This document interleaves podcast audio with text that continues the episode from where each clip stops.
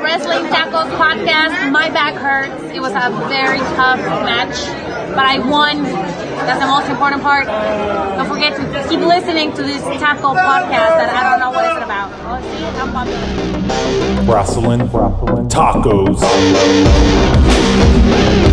The Emosa one. The Reaper. This isn't just wrestling. Welcome back, ladies and gentlemen, to Wrestling Tacos Podcast. I'm one of your hosts, the Emo Sewa one, Franco. And I'm the Reaper. What the hell? Hope you guys are doing good.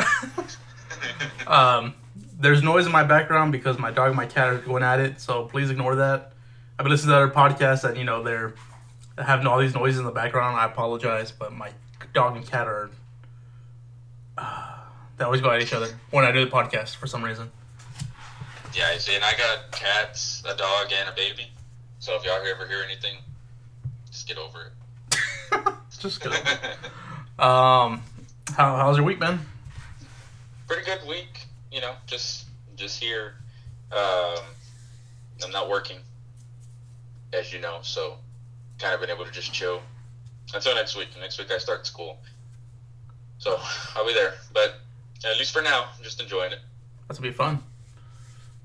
Yeah, I mean, I'm only going to be in school for two days out of the week, so No, never mind. and I get paid for it. That's nice. Um, you want to start off with uh, some news and rumors? Yeah, yeah. So um, the biggest news I would well, there's a couple of things that were big news. Thing that hurts me the most is uh, Luchasaurus is out for an undisclosed amount of time. In real life, he's he really hurt. Uh, he tore his hamstring, and uh, so that's why he didn't wrestle last night on Dynamite. Um, such a huge blow, man. I've, I've been wanting to see Luchasaurus, especially on Dynamite. I mean, AEW Dark is badass, but yeah. so um, he's out. I mean, hopefully he comes back soon, of course. Um, and the other big thing was uh, Eric Bischoff already got fired from being executive director of SmackDown. He got Uh, he just got hired in June. He got fired on his day off. He got fired on his day off. You know, the sad thing. I mean, it, you know, it's always sad, at least for me, um, when anybody loses their their job or you know anything like that. You know, but the dude literally just moved to Connecticut. Yeah, he was staying at uh, some apartment. He, he yeah, he just he had just moved to be closer to work, but there, there's a lot of different um, reasons and rumors as to why this happened. Main thing being SmackDown lost over a million viewers, and of course Vince is taking it out on Bischoff, even Yeah. though Bischoff didn't really have any creative control. Like all he did was oversee what was going on. Yeah, and as we know, Vince is the one who makes the decisions. So it's really dumb. Um, yeah. and they're probably gonna drop more viewers each week. I mean, with the draft, did they really get that good of a pick, good picks? So the draft was a straight up dud, dude. Yeah, Um, I, I, honestly, okay, you know when they first announced um, Heyman and Bischoff were going to be the uh, executive directors for the respective brands. With Heyman, it's like okay, I you know he's he's on TV, he knows what's going on for the most part. Uh, he's back there with the talent. I wasn't really worried about him. With Bischoff, he wasn't even with the company, and they just brought him back. Uh, I think it's all just for name, you know. And um, from what some reports are saying, he they, they only saw him backstage at catering. He, he wouldn't talk to talent, didn't take the time to know who the talent was. Um, he was already kind of restricted when it came to the creative side, anyways. You know, and uh, basically, there's, there's a bunch of different things that, that they were saying. Um, obviously, we don't know.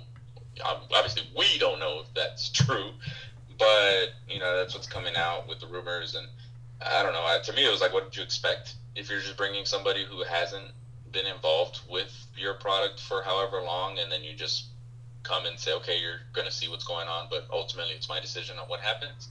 Uh, you're set up for failure anyways. But you know, I would have liked honestly, like okay, they lost a million viewers. I, think it would have been fine if they win a couple more shows, trying to see if there's anything they could do to bring back, you know, some of the viewers while he's there instead of oh, you know, we lost a million viewers and it's your fault, so you're fired. Um, and then you know, so with that being said, uh, Bruce Pritchard is taking over, and he has 40 years of experience. Um, a lot of it with the WWE as well. How excited are you for that? I'm not excited at all. Why? Why is he? He's hiring dudes that are, well, for one, they've been around him forever, and it's just like I, I don't get I, like what change is going to happen. I, I don't understand. They need to hire younger guys that know what they're doing, but um, Paul Heyman on Raw, yeah. I'm gonna give him a chance because he I don't think he's really touched anything, and the people he picked for his draft um, seem like guys I can get behind, like Buddy Murphy, Alexander. He didn't uh, Humberto Carrillo. He did not take Ali. I'm really upset about that, but Yeah. I'll get over it Well, that's a, that's another thing too, though. Like I said, with Paul Heyman, you you know he, he is backstage. He does see the product, so he handpicked these dudes. This one, you know, it wasn't really USA Network picking them. It, was Heyman. He knows that they have potential. He knows that he can do things with them. You know what I mean? So it makes sense. Whereas the on SmackDown, either Bischoff didn't have the freedom to choose or look into it, or he didn't care to. You know, so with Heyman, it's you know, it, it, it's it's a better. Sh- well, I will I will not say Raw was a better show, but I think it has better potential, yeah, especially now. You know, after the draft. Um, so I mean, yeah, you know, it, it's it's it's one of those things. I guess that I, I trust Heyman way more, even with the stupid ass Lana story. even with that going on, I still trust Paul Heyman way more. You know, so and again, uh, I, I don't think he should have gotten fired this soon, but what did you expect, right? In other news, uh, Mike Kanellis asked for his release. He posted online, crying again, pretty much. Not crying. Hey, hey, hey. I know, but like, you know, he So- posted online, and uh, so said he, he asked for his online release. that he requested his release. Um, did you see Maria's response to? Yeah, she was saying that she's not. She hasn't requested her release, and uh, she posted a whole bunch of stuff. I didn't really. Did, I she just read threw- it, I she can't the air basically Yeah. on a bunch of things. Like uh, a lot of people have come out and said that they think you know this whole storyline that they were involved in, which they haven't even talked about in a couple weeks. Uh, excuse me. They think that the storyline or the storyline that they're involved in uh, was kind of a punishment because she got pregnant again. Um, she said that you know she doesn't, you know, of course, doesn't regret any pregnancy or you know whatever. Um, she said, you know, because there's the people, of course, who think, wow, in WWE he was in rehab and all that stuff. It actually was before they debuted that he was going through this. I guess he was just flushing him out or whatever the case may be. Um, basically, I mean, he's. It, it doesn't make sense because he just signed a contract, like a five year contract. And it's only been like three months into it, and he already is requesting his release. But what he's saying is, you know, he's 34. He has a lot of wrestling left. You know, 34 is a good age in wrestling, and he's being wasted on this roster. And we can say that about a bunch of people on the roster, but they at least get to work house shows or something. Apparently, he's not working at all. If any, or what do you say, like one day a week Yeah, on, something. on 205 Live, I believe. on 205 Live, yeah. And when he is on TV, he's being embarrassed. Like, straight up embarrassed. Like, these storylines are disgusting they're doing to him, or what they make To him, or whatever. So, I get where he's coming from in the sense that he signed this contract because, you know, he had a kid. Uh, I don't think the other one, you know, she was pregnant again at that time, but if she was, well, there you go, you know, needs more financial security, whatever, whatever. But he's going to request his release. Um, I don't think they're going to release him. No, But- they haven't done it yet. I doubt they're gonna do it. Just Vince is, you know, wants to keep talent, wants to hold talent, and it's been like that since freaking. Um, I think right after Swagger had left Hager. Yeah. After that, he was like the last one to get like that requested his release and was released. After that, everybody else had to like stay and there, there's no way they're gonna release him. They're just gonna let everybody bitch and complain like Harper and everybody, and it, it's really Like let, let them go. Like they have that 98 non compete clause. Let them go and do what they what they want to do. But from a business standpoint, I understand. You know, you have these talents and you don't want you know they're good, but like fucking use them then. Yeah, there, uh, you can find a way to do something, especially with creative minds like Paul Heyman.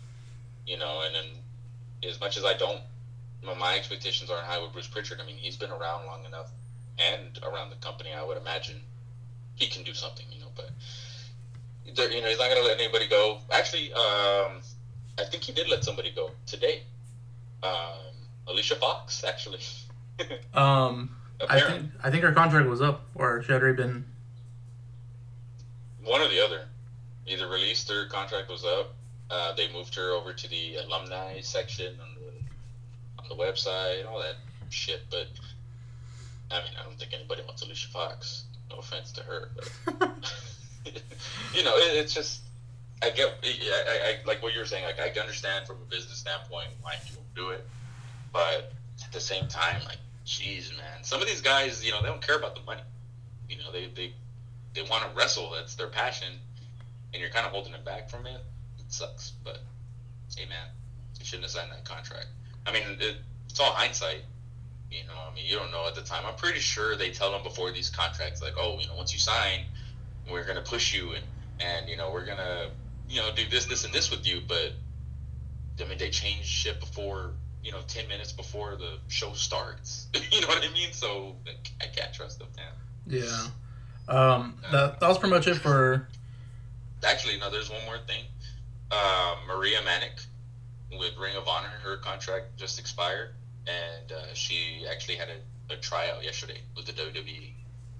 So Badass. that might be that might be something to look look at. Um, I personally never seen anything that she's done, but yeah, WWE's giving her a tryout, and I guess we're gonna see from there. Um, Shotzi Blackheart, speaking of independent, she signed a deal with NXT. She uh, wrestles frequently in Chicago and over here in Texas, and I mean around the world, but like I see her mainly in Texas and Chicago. Uh, so that's pretty badass. But um, there's one more thing. Uh, USA Network. There's a rumor going around circulating that USA Network requested Bobby Lashley and Cain Velasquez to fight to wrestle for the uh, Universal Championship at WrestleMania. Yeah, um, I'm not opposed to it. I just don't think it should be anytime soon. I guess Um, is my feeling on it. I mean, I don't know. I, I I don't know. It's just I want to see Bobby Lashley versus Brock Lesnar first, but I, yeah, that, that's that's something. Yeah, I've, I've always wanted to see. I don't understand why that is something that has not been pushed. But I don't know. I mean, I guess we'll see. First, we have to see. I guess what happens with Cain versus Brock at Crown Jewel. And speaking of Crown Jewel, to go along with news, uh, Seth Rollins got pulled out of the uh, Team Hogan versus Team Flair thing because he's gonna have his match against the Fiend, right? Uh, Falls Count Anywhere, right? yeah, they make that official? Yeah, it's official. They officially pulled them out. They officially announced this match.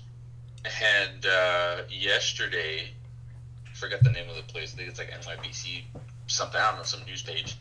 Um, or, I don't know, cable station. I don't know what the hell it was. Anyways, they, they uh, tweeted that on November 4th, um, Bray Wyatt and Seth Rollins are going to fight again for the Universal Championship in a steel cage match.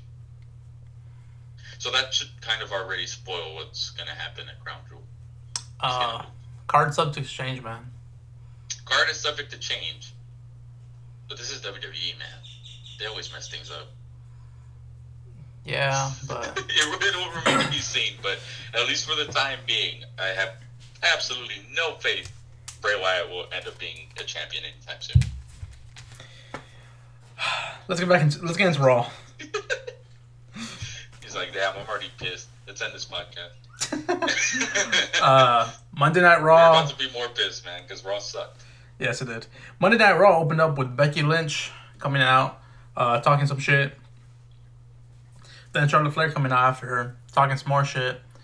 And uh, they had their match because Sasha Banks was pulled from the match because she's injured. Yeah, it's a tailbone problem, I think, is what it was. Yeah, that, I don't think they said how long she'll be out, but that she's injured right now. Becky Lynch versus Charlotte Flair. First, uh, whoever wins gets the first draft pick. It was pretty obvious from the get go who's gonna win. Why would they have Charlotte go over Lynch? Uh, Raw needs to win because it's basically the draft pick is Raw gets three, SmackDown gets two. So it was obvious from the get go. Lynch won. After that, uh, Rollins was backstage talking to one of the interviewers saying he's gonna go fiend hunting tonight. Yes, God. he is gonna go fiend hunting. Why does that sound so familiar? Because that's what uh, Elmer Fudd said. I'm gonna go uh, be very very quiet. I'm gonna go rabbit hunting. It's also um, Wabbits. rabbits. Oh my god. You wonder why I don't like Seth Rollins more and more? I mean, I don't- it's not his fault, man. It really isn't. It, it's the same thing as Roman Reigns back in the day when he said suffering suffering succotash. It, it's just like why? Like, I'm pretty sure these writers are very competent, but damn, man, like, it's not. We don't live in the era of Looney Tunes anymore. It's I don't think it's the writers. It's just Vince agreeing it to it, saying yes, that's what he wants. Like, dude, Such good shit. I'm trying to like Rollins. I like Rollins. I want to hate this guy, and God damn it, man. Fucking hate Vince. Anyways, um, he's gonna go fiend hunting. He's gonna end it all tonight, and he's gonna burn it all down. Yeah. Yeah, He says his catchphrase a lot, man. he, he does. And it's not like a novelty like The Rock, you know, where he knows when to say it. Like Seth Rollins kind of just does it after every promo, but it's not in the way like I don't feel like people really want to hear it. But anyways, that, that's that's uh continue. Yeah, after that was the first draft from Monday Night Raw. Uh, number one, Raw started off with Rollins. Of course, they're the Universal Champion because, you know, it's Raw. Next up was uh, SmackDown, Brock Lesnar. Of course, the WWE Champion because he's SmackDown. After that was Raw with Charlotte Flair, SmackDown with New Day, and Raw with Andrade. It sounds so weird saying Zelina Vega. Andrade. Yeah, it's Zelina Vega, but it's weird. It should be Andrade Cien Almas. It's like I told you, wherever Charlotte went, Andrade was gonna go. Yeah, they're keeping all the couples happy. hmm Um, after that, Andrade came out and he had a match with Ali. Uh, Vega was uh, cutting a promo saying that whatever show Andrade's on is the A show, so Raw's gonna be the A show again. And Andrade beats Ali. I'm all for this Andrade push, but like, why you gotta do my man like that, Ali? Like, come on. Well, together they always do good match. Like, they have good chemistry. They have good matches, but Yeah, but like yeah, you, you're I, gonna see, I see what you mean. Like I see what you mean. like Ali needs to get a push, man. They keep having him go for the Intercontinental title, but he hasn't had his match yet with the fucking champion. It's annoying. Yeah, it's- it's very like start stop on his push. Yeah. Even like the tiniest of pushes, man. like they have him win one week and then losing streak, and then you know it, it's just let's just continue. After that was the next uh, round of draft picks. Raw got Kabuki Warriors. SmackDown got Daniel Bryan. Raw got Rusev. SmackDown got Bayley. And Raw got Aleister Black. Now tell me how. Okay, I, like I said earlier, the draft was a dud. Yes. I don't think there's anybody that will say the draft was good. One of the biggest things about the draft that made it a dud, why is Bayley picked so low and Charlotte Flair was picked above her? Who's the champion? Who just won? You know what I mean? Yeah. It's things like that. I, I get it. You know, it's it's probably in the order in which they like these people, but if you want to make it more sports centric, like they want, they want to have these dumbass draft rooms and all these things to try to make it seem that serious. Then take the take it seriously. How are they? The first people chosen should have been the champs. That's just how it is, man. You know what I mean? Like, how the hell? You know, so that's that's one thing. Bayley just won the championship. She just beat Charlotte. Charlotte got picked first, or you know, before her at least, way before her. And and then there's things like uh like Cesaro. Didn't he didn't even get picked, right? Or he was like a free agent that got picked like later. Like it wasn't on eh, for sure. It wasn't on TV. Yeah, he got picked on Wednesday. That was stupid. You know how many people got picked in front of him? That was stupid. Even Harper, I know they hate Harper, but come on, man. No, Harper got picked the same day. I know, but that's what I'm saying. Like, I, I don't mean I'm not comparing him to Cesaro. I'm saying like with Harper too. Like that's a talent that's proven he can do so much, but they're choosing other people that it's just it's almost head scratching. I guess you know it's just one of those things. It's like I don't understand what you're doing. I don't know why you're doing it this way, but you Yeah. can't really can't do anything. After that was um, the Viking Raiders took on the Raw Tag Team Champions Robert Roode and Dolph Ziggler for the titles. This Team match, Rudolph. yes, Team Rudolph. This match was really good. avoid saying it right. This match was uh, really good. Viking Raiders have finally gotten over, and they actually won the tag team titles, making them. Yeah, I, I feel like uh, it should have been done a week or two ago. But other than that, I mean, it, I thought it was pretty good. Yeah, um, they're they're the first tag team in history to win the IWGP, uh, Raw, NXT, and I believe Ring of Honor ROH, yeah. tag titles. That's a pretty good feat. They cut a It was actually surprising to hear them even say it. Yeah, they cut a promo that, talking about you it. know, in WWE, they don't talk about the other promotions. Yeah, Ring of Honor isn't important anymore, and IWGP they're trying to do that Japan shit. Yeah. Um, after that was the next round of draft picks. Raw got Cedric Alexander. SmackDown got Shinsuke Nakamura with Sami With Zayn, Sami Zayn. the Intercontinental Champion, and he got on the third round draft pick. Third round. Um, That's exactly what I'm talking about, man. Raw got Humberto Carrillo. SmackDown got Ali, which I'm so pissed off about that one, honestly. And Raw got Rowan. But, uh, okay, so when I was watching this, I never watched 205 Live. So I had no idea who Humberto Carrillo was. Uh, you watch him at all? Yes, Humberto Carrillo is a fucking beast. He's a badass. He is badass. I him, um, he's actually the real life uh, cousin of Angel Garza, who's in NXT, who faced Trump Yeah. on Wednesday. And I wanted him to go back to NXT with him and form a tag team, but that did not happen as he's on Raw now. Yeah. And um, well, hopefully, though, that means because he was. So, was he on NXT or 205 Live? He was on uh, 205 Live and more, but he was on NXT as well. He started on Okay. NXT. Well, I'm hoping because they brought him up to Raw, that means there'd be some type of a push. I, I'd like to see him. Yeah, I mean, like I said, Raw's getting run over by Heyman, so hopefully Heyman does something with him. Alexander, Andrade, and all these other um, cruiserweight guys. After that was Aleister Black, um, who just got drafted. He had a match against Eric Young. Made Eric Young tap out. It's kind of sad though, because it was basically a squash match. Yes. yes and Eric was. Young is a dude that a lot of people have been clamoring for, you know, like a, some type of a push, because he was with uh, Sanity, right?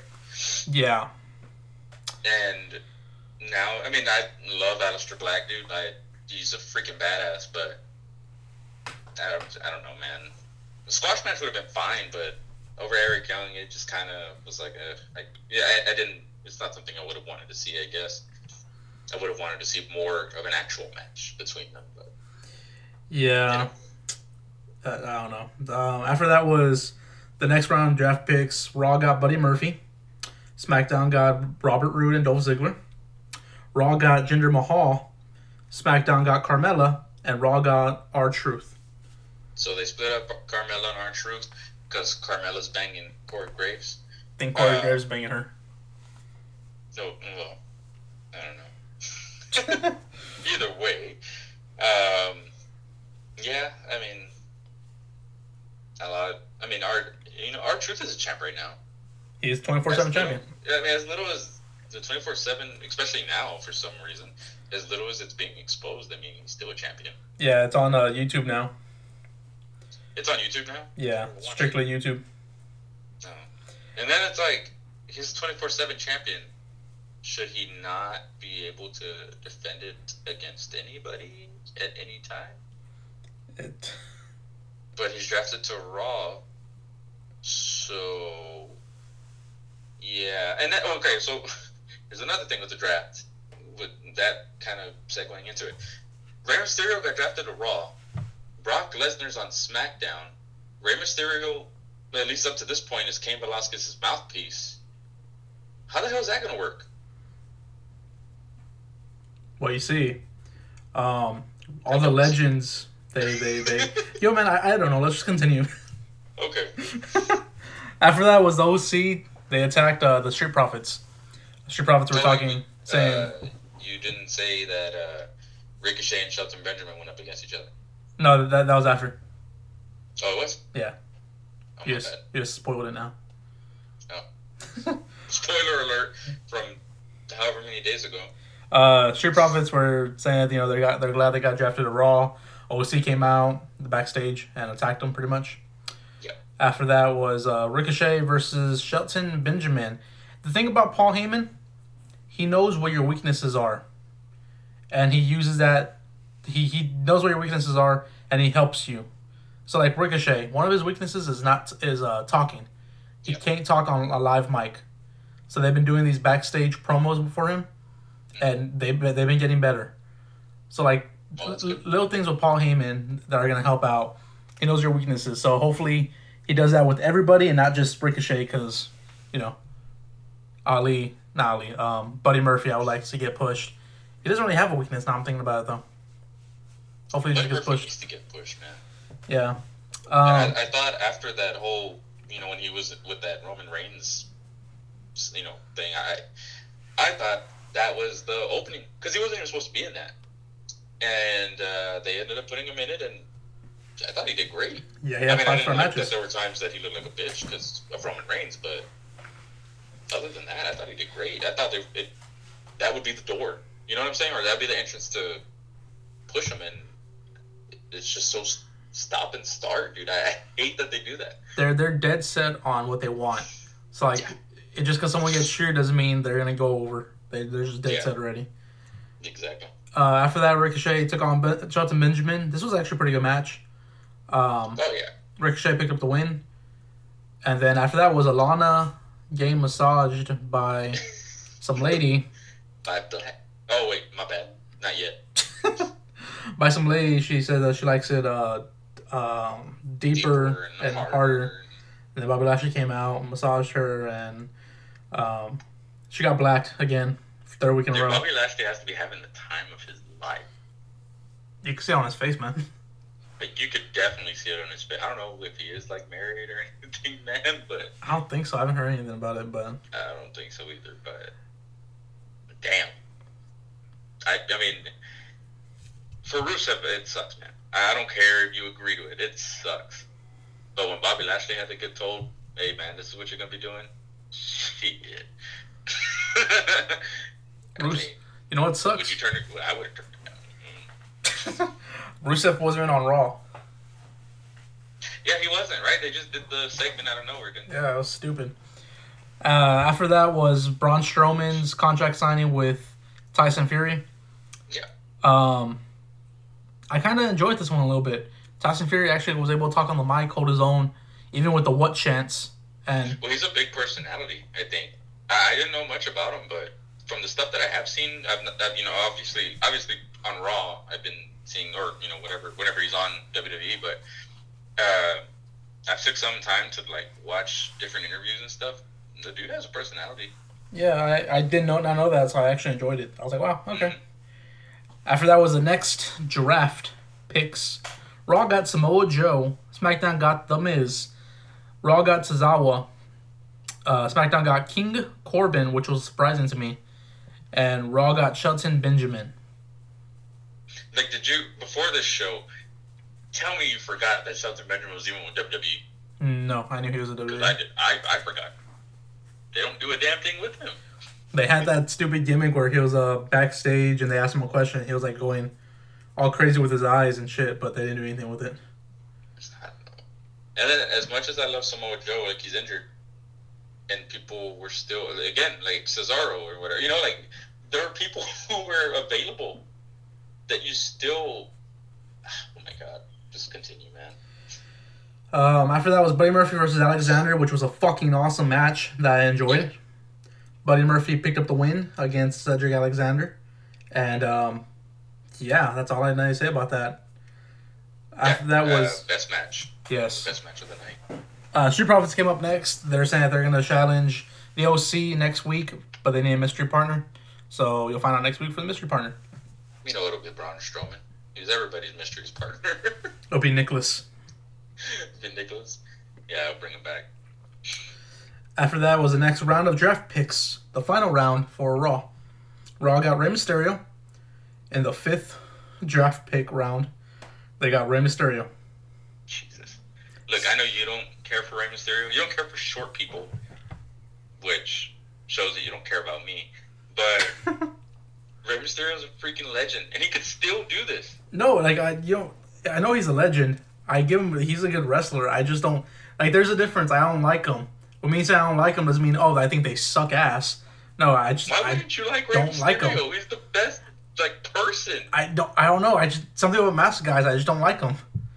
That's a whole. That's racist. I bet if you met him, oh, you would love him. I mean, I'm pretty- anyways, that, that's not the argument here. What I mean is, Rey Mysterio, a living legend.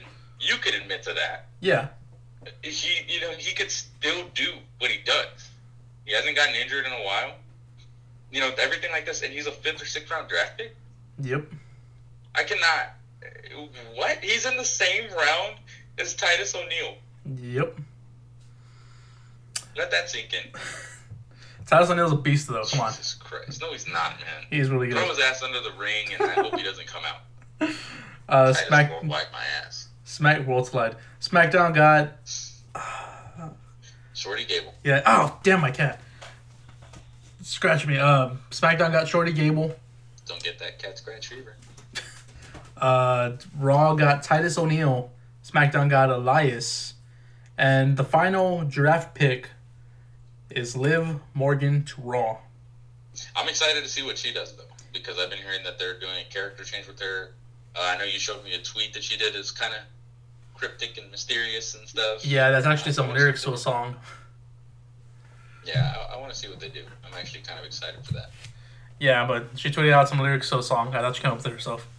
No, no. Um, after that was a match that I did not type down. So it was the Kabuki Warriors versus Natalya and a mystery partner. The mystery partner was Lacey Evans. Yeah. Um, people on, all over Facebook, Twitter, and Instagram are freaking out. Like, what's up with that? Like, uh, Natalya getting her as a partner, and I mean, is it really that odd? Like they've done that before with Sheamus and Cesaro being opponents and then teaming together, and then like all these other people and I don't know. I just, everything's odd. I'm like, it's not even that odd. They do that quite often. To me, it's like it's not that it's odd. I think it's just one of those things where it's it's underwhelming. I guess. Yeah, that too.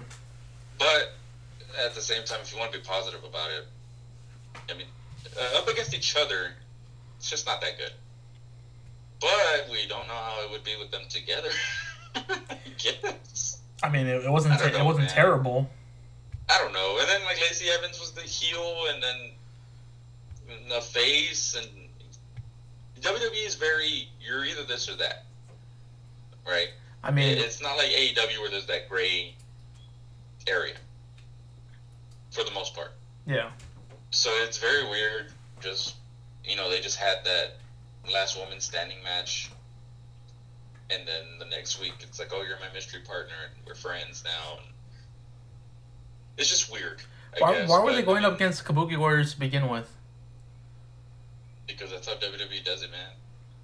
that's just how they do it. I get, I get it though. They shouldn't. Uh, they absolutely not. But I was I was hoping for like Liv Morgan or some shit. something, man. But After that match, just, oh my god. um, we get a new Firefly Funhouse. Uh, Rambling Rabbit saying, Oh my god. You just want to piss me off, huh? Rambling Rabbit's freaking out, saying Seth Rollins knows where they are, and he's gonna come. You know, whatever. He's gonna burn it down, man. And um, say that again. what? Burn it down, man. Burn it down, man. And uh, Let's start every episode Yeah. like that. Burn it down, man. I'm about to, man. It's so annoying. Uh, Rambling Rabbit's freaking out. and Bray Wyatt's like trying to assure him like he does, you know, he's he's gonna protect us. You know, the Fiend's gonna protect us and whatever. Seth Rollins somehow finds the. I mean, Rick's just backstage, but he somehow finds the Firefly Funhouse and starts beating on Bray Wyatt. Bray Wyatt, for a moment, man, I thought he was gonna kick his ass. He gets up, he's like, you know, it gets in his face, and then he immediately goes to, you know, why are you doing this to me or whatever. it actually made me, it actually made me feel a little sentimental, man. It was almost like, damn, dude, you're right, you know. And then, um, then he says he's gonna burn it down, and he lights a match or whatever, and burns down the Firefly Funhouse. You know, he's the he's the face, man. They have no plans to make him a heel anytime soon. Why is he burning down people's places? It's Give it, damn what he's done to you. it's the same thing Randy Orton did back in 2017. Randy Orton was a good That's guy, different. And no, no, Randy Randy Orton was was the good guy, and he burned it down. Hey, Randy Orton could do whatever the hell he wants. He said the N word, and nothing happened. I He mean, can do whatever he wants. There's people trying to make it happen on Twitter and shit, but they're comparing it to Hulk Hogan, and I'm just like, it's not the same thing. Hulk Hogan's That is not the same. okay. Hulk let's not, let's not even get into this right now because we. Hulk Hogan said everybody is a little racist. Randy Orton was killing zombies. That, there's a difference. But He also wants to face Sammy Guevara though, so that's pretty badass. yeah, that is. Anyways, yeah. So Seth Rollins, he's already not liked, but the majority right now because of everything that's going on with the Fiend. He's already not liked. He's getting booed a lot. And they have him burn down the best part of Raw, the thing that everybody's looking for. And uh, actually, from what you found out, it's because Fox doesn't like Firefly Funhouse. They don't want that. There's a rumor um, going Sure. around, yeah. Yeah. So it's a way for them to get rid of it. But for fans, it's, you know, what the hell? you know, like, this is the best thing about the product on any show bes- besides NXT. Well, I mean, even on NXT, I would- I would think that, you know, the whole Fiend thing was the best thing in wrestling. You know, and you burn this, burn it down. And it's just, it was so upsetting, dude. And then they had a dark match that night, which is obviously WWE trying to see what kind of reaction they would get to their match. And again, Seth Rollins got booed. Like I, I don't know what they're trying to do, but it's kind of upsetting. Yeah. Um. Okay. They they they advertised a major blockbuster trade was going to happen on Friday. They said that on Friday that was, something was going to happen, a blockbuster trade. They said on Raw over the weekend they said blockbuster trade. On Raw they advertised a blockbuster trade. We get to the blockbuster trade finally on Tuesday, I believe. And the blockbuster trade me uh, to me, I was thinking, okay, they announced Seth Rollins versus the Fiend at Crown Jewel again. Uh, Falls Count Anywhere. My thing was, okay, maybe the blockbuster trade will happen after Fiend will finally win the Universal title. Rollins will lose. Rollins will go over to SmackDown. Fiend comes over to Raw, and Rollins goes over to SmackDown and goes heel, basically like you know, I lost everything. It cost me everything. He just turns heel, goes insane. The blockbuster trade happened they drafted Alexa Bliss and Nikki Cross over to Monday uh, from Monday Night Raw to Friday Night SmackDown. Now, don't get me wrong. I don't like that. that, Well, nobody liked it. This is the blockbuster trade, and then it was for future compensation. Who the hell's Yes. going to keep track of that? Do you really think? Uh, well, I mean, unless they do it soon. But let's say next year they have a draft. Do you really think they're going to be like, oh yeah, I remember the draft pick that we got? you know, like in real sports? No, they're not. They're going to forget about it. But If it is a it, it's a good move.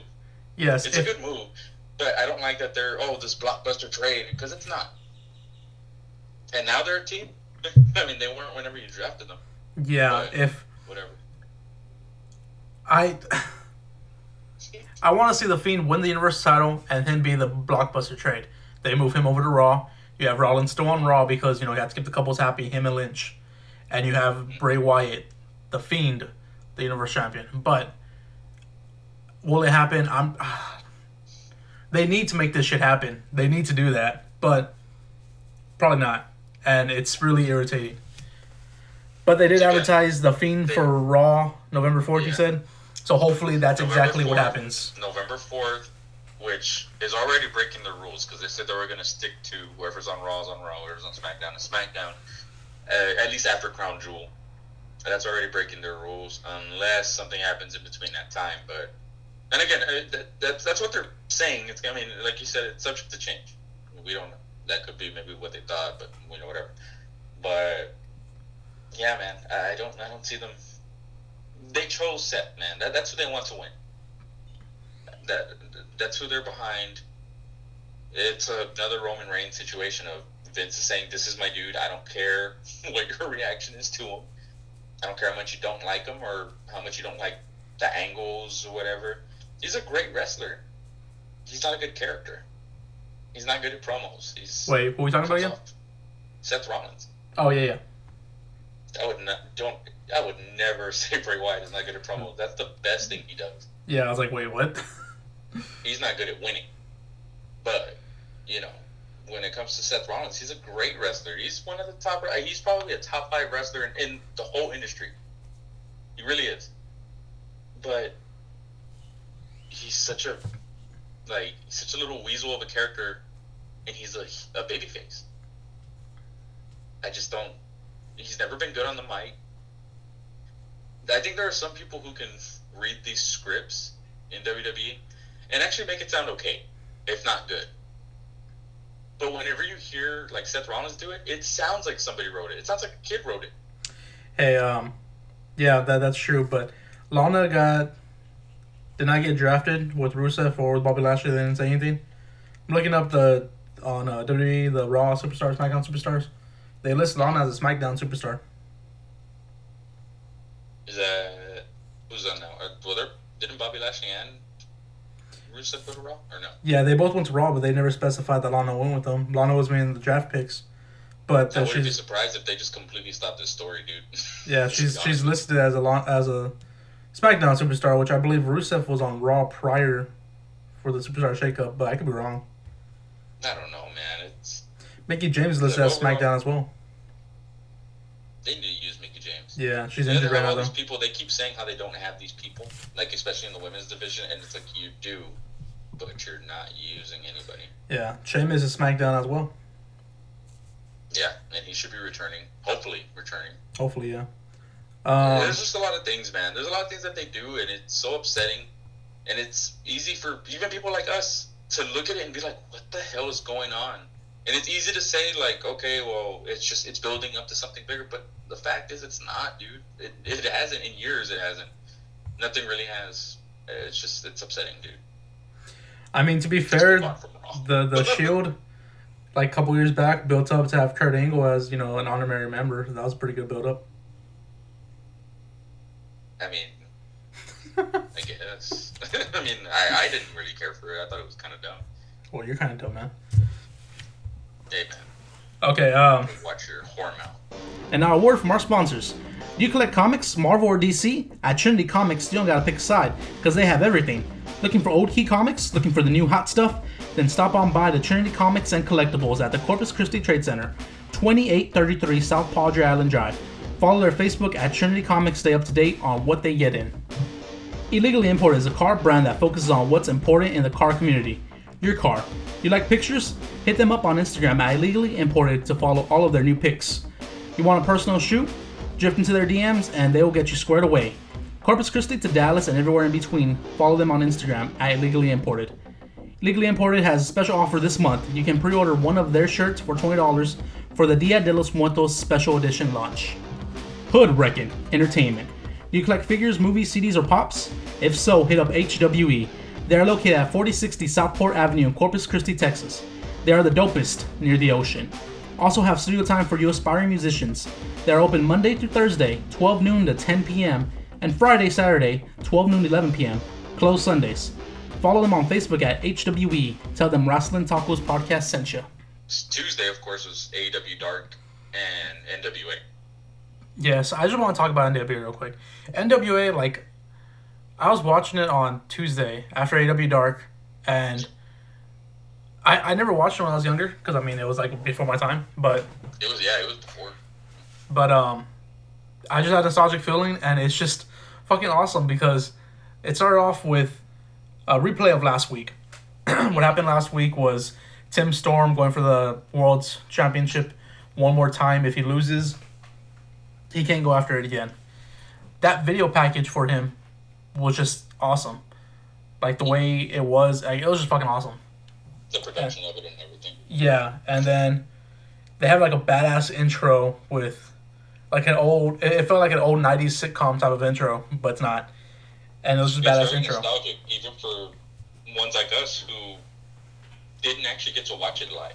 Yeah. then, you know. And then um, it opened up after that with Aron Stevens. If you don't, if you're not familiar with the name, he's also Aron Rex, uh, Aron Rex in uh, Impact, and Damien Sandow or Damien Mizdow in WWE. And Yeah. I was a big fan, Damien Mizdow. After he left, I wasn't really a big fan, and this guy is just fucking awesome on the mic. I forgot how awesome Yeah. he is on the mic. Well, he took some time away. I think after uh, after Impact, Yeah, uh, I think he took some time away, and I, I liked. I, mean, I didn't see the whole thing again, but I did like. I like that, and uh, even Trevor Murdoch.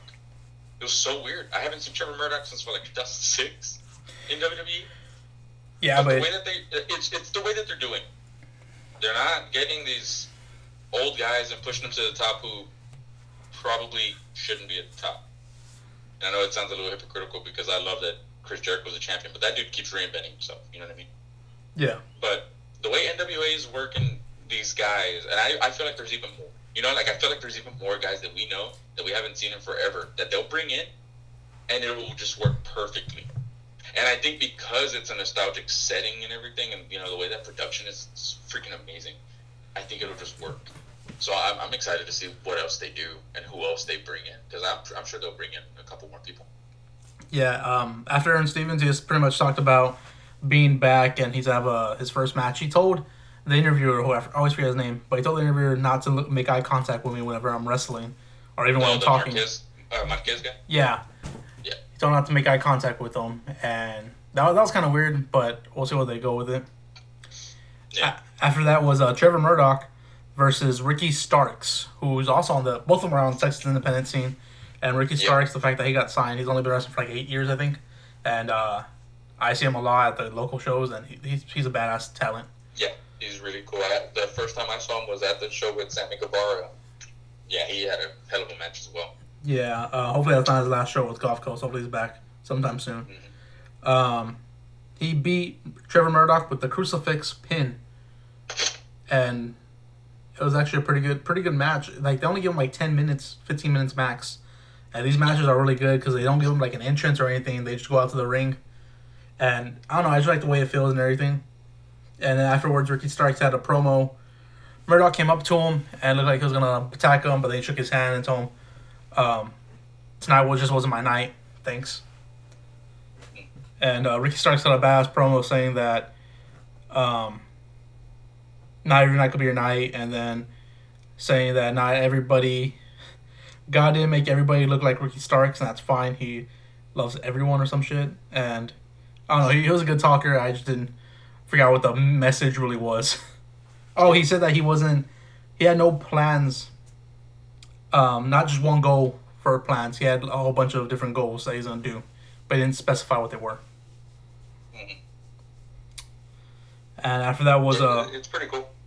yeah Like the whole production. Like my thing, I keep saying production, but really, like the production, presentation, everything about that show will reel your ass in. Like, Yeah. It's crazy. and it's like anywhere you can find on Facebook or YouTube and it's just badass. Oh, After that was um Colt Cabana in the uh, talking interview saying he's gonna have a tag team partner, and he introduces tag team partner and it's other than Mr. Anderson. I was gonna do the thing, but I like it. no, you couldn't do it. nah. Did you write anything Yeah. down? The as far as with NWA, no. Um, like I said, I didn't see the whole thing, but what I did see, I, I liked. Uh, It's you cannot you can't complain about it, man. It's such a good show. Um, the only reason I'm not completely glued to it is because of AEW. Uh, you know, it's just that's just me. Yeah, you know, um, but it's definitely man, NWA has been getting a lot of a lot of love out there, Twitter everywhere, and uh, I, I don't blame it. Like it's it's been badass. So definitely gotta check it out. Um, so I mean, while you were watching that, you were watching AW Dark also, but I was watching AW Dark. And as you don't know, it's the dark matches from the week prior. They show them every Tuesday on YouTube as well. Um, first match was Peter Avalon, the librarian, with Leva Bates versus Sunny Kiss versus Kip Sabian. Uh, triple threat match. Pretty good match. Uh, Peter Avalon, this librarian, people don't like him. I don't like him. But at first, I think it was more of a like, I really don't like you kind of heat. Now he's getting actual heel heat. Yeah. You know, he's shushing everybody in the crowd, and you know, playing up to the, all the heel stuff. And I, I think he's doing it really well. Uh, Sunny Kiss is a freaking badass, dude. Sunny Kiss is a badass. I don't care what anybody says. The moves that that dude can do are crazy. And then, of course, Kip Sabian is a dude that I've been wanting to see for a while. Um, him and Sammy Guevara had the very first match in AEW, or officially in AEW, and he actually beat Sammy. Um, so I was surprised, you know, he hadn't really been on the show. I think he was on another one, you know, either Fight for the Fallen or uh, Fyter Fest, but No, he wasn't on any of them. he was on any of them. Just uh, double or nothing. Wow. Well, Yeah. either way, I I've been wanting to see more of him. I love that AEW kind of makes makes you feel that for certain people. Um, but yeah, Kip Sabian was a freaking beast. Uh, he actually, I think he dislocated his finger. He either messed up his hand or dislocated a finger or something, and still continued the match. Um, pretty good, pretty good match. You know, not not the best by any means, but really good match. Uh, crowd was actually still pretty into it. That, he actually finished it off uh, with the Deathly Hallows, and uh, yeah, pre- pretty good. Uh, let's see what the next one was. Oh, the next one was the Dark Order and uh, Hybrid Two versus SCU and SEMA. Uh, again, another good match. A lot of people still don't like the Dark Order. I know you don't like the Dark Order. No, I'm not fans. Uh, yeah, for a lot of people, that's like the only thing in AEW that they haven't gotten right. Maybe besides the librarian, but I, I don't understand why people don't like. I, I think they're badass. Their in ring stuff, of course, but when it comes to anything AEW and NXT, the ring stuff, uh, I don't think will ever be a problem. Uh, a lot of people don't like the gimmick. They don't like uh what do they call them? Like the creepy bastards or whatever the hell those Creepy perverts. for perverts, the perverts, yeah. I mean, yeah, it's stupid, but it's wrestling. I, I don't know, man. I'm not gonna take anything too seriously. we have a freaking Mr. Rogers character that turns into a weird clown. I'm not gonna take it that seriously. But you know, it's just it doesn't bother me. It bothers a lot of people. It doesn't bother me. Um, so I'm glad that they're heel because the things that they do, if they're already getting booed, at, at least you know they're getting booed for other reasons too, instead of trying to be a babyface. Um, and of course the hybrid too, man. Jack Evans is like a little like a little chihuahua, huh? He's always barking. He's always talking shit, but I love watching that dude wrestle, man. The things that he can do. And then of course, yeah, SCU and SEMA. I mean, the veterans, man, they can't do can't do anything wrong. Um, again, you know, another another good match. Nothing to you know say anything crazy about, but really good match. Uh, after that, if I'm not mistaken, they had a little like two or three minute interview. Uh, Cody Rhodes interviewed uh, the referee Aubrey Ad- Aubrey Edwards. Yeah. Edwards, yeah. I was gonna say Adams for some. Oh, I just saw the Adams shining. uh, Aubrey Edwards, dude, she's a freaking badass, man. I think I've been saying this a lot, but she's a badass. I love her. I love that like almost all these refs have some type of a personality. You know what I mean? Yeah. And with her, dude, damn, she gets in the middle of everything, man. When these women fight, she's all up, you know, between them. But then, uh, the first show when Lucha Bros and SCU were getting into it, like she was over here holding a Kazarian bag, dude, like crazy. I'm just like, dude, this chick's a freaking beast. Um, they did a little, you know, interview with her. Uh, she used to, I think she uh, refereed for WWE uh, for a show or something. Uh, eventually passed on her, and uh, I saw her interview with Chris Van Vliet. So, you know, I saw she was saying she was working in uh, Canada, if I'm not mistaken. And uh, Frankie Kazarian you know, liked her stuff. He ended up replacing a wrestler in another show a couple months later, and actually interviewed her. And uh, yeah, they got her on. It, was it was a nice little thing. I wouldn't mind if every Tuesday they do something like that. You know, with a wrestler or official. Uh, and then uh, finally, they had Joey Janela versus Kenny Omega in a lights out unsanctioned match. So neither a win or loss reflects on their record, which is important because of how much they say the wins and losses matter. Um, such a badass match, dude. I don't know if you saw it after all, but dude, it was freak- for me, it was freaking amazing, man. One Yeah. of the best shows, or one of the best matches in all of AEW up to The- this point. The thing I like about the match was that they said unsanctioned matches do not count on win loss Yeah. records, which I thought was dumb, but it's unsanctioned, so. But it was a really good match. I enjoyed it, and yeah, it was really good. Well, I like, um, you know, you, you see Kenny Omega doing it. He doesn't do this. Kenny Omega's a wrestler, like a wrestler's wrestler, you know? You don't see him get into hardcore matches and things like this. And to me, it furthered the story with Jon Moxley. Like, it's good storytelling to me because it's like, Moxley does this. Kenny Omega's not looked at as a guy who can do this, so he gets in he does it. And if you saw, he did the the little lariat clothesline, you know, or whatever that Moxley used to do when he was Dean Ambrose, and then he did the paradigm shift to Joey Janela, and he got hardcore. And uh, to me, it, it was it was good storytelling. It was showing like he's saying, "Hey, you know, you may be able to do this, but I can do it too." You know what I mean? And I, I loved it. I thought it was really good. Uh, Joey Janela's probably gonna die soon because he keeps doing these damn things, man. Oh my God, how many? There was a German suplex off of the steel steps onto the floor. There was a a suplex uh, head first into the ladder. There were so many different things. They were dropping them on tables, and the tables were upside down. Like, oh my God, yeah, it was almost hard to look at. But I love that stuff. Uh, you know, speaking of unsanctioned matches, right? I saw. I think it was on Twitter. Wouldn't it be a badass idea later on? They keep having these unsanctioned matches, right?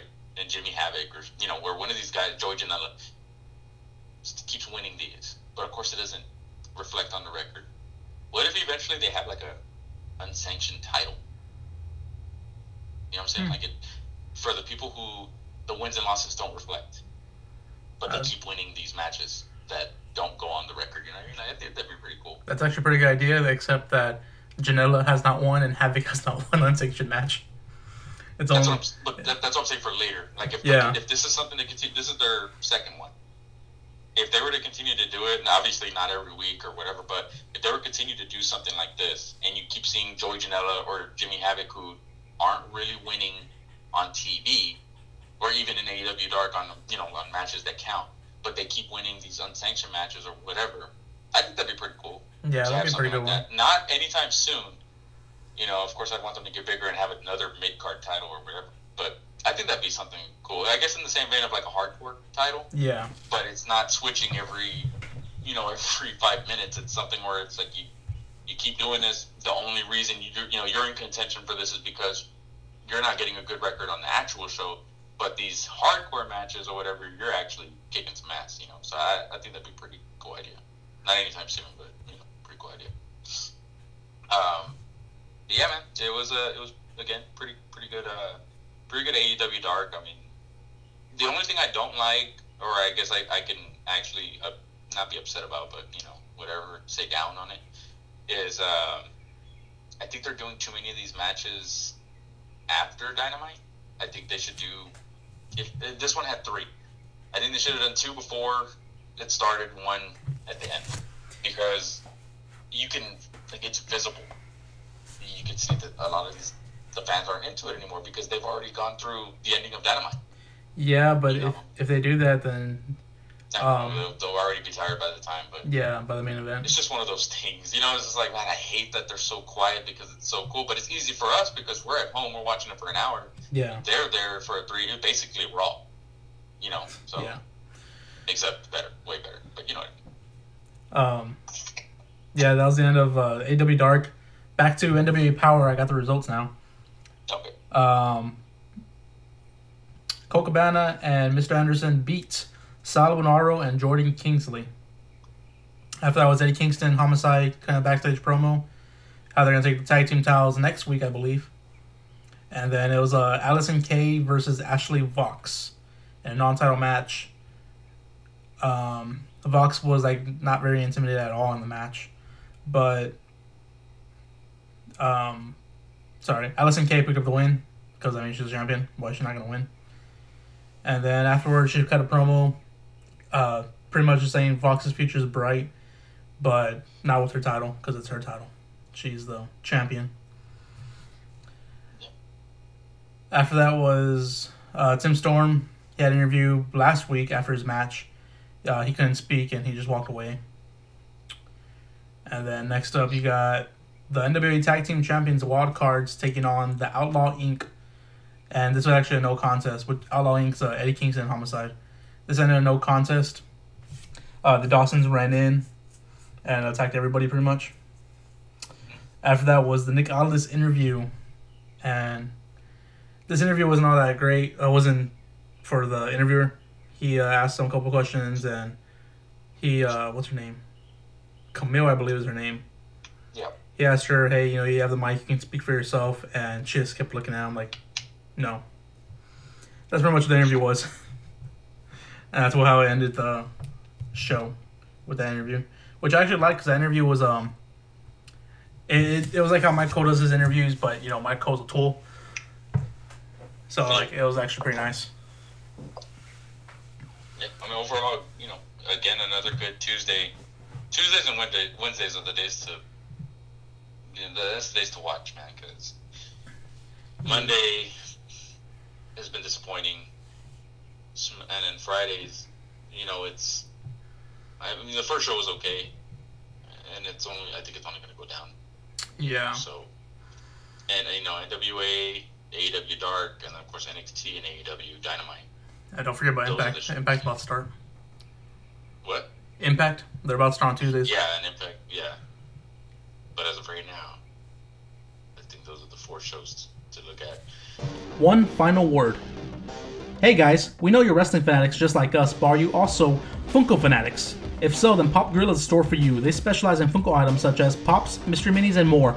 Located at the Corpus Christi Trade Center at 2833 South Padre Island Drive, booth 135. They're open Saturdays and Sundays, 10:45 a.m. to 6 p.m.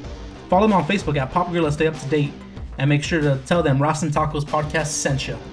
If you like wrestling as much as I do, then you gotta collect figures, pops, and autographs of your favorite wrestlers. You know where I go to get the best deals? Off the Wall Sports Collectibles.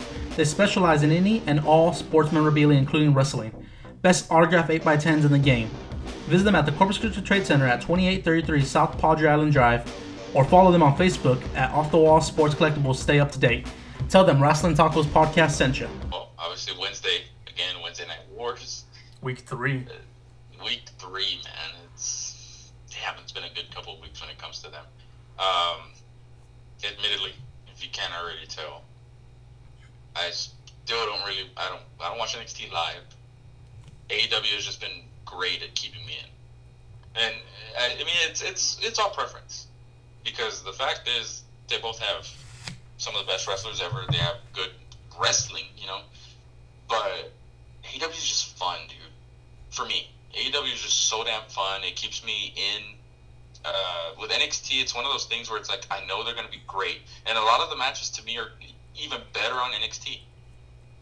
But I don't know, man. It just doesn't pull me in like the way AEW does. I mean, and you can say it's the fact that AEW has you know thousands of people in their crowd, where NXT only has what 400. You know, you Yeah. can say the names. You know, I mean, I know Chris Jericho, Jon Moxley, oh, even Kenny Omega, way more than I ever knew Adam Cole or Tommaso Ciampa or you know whoever.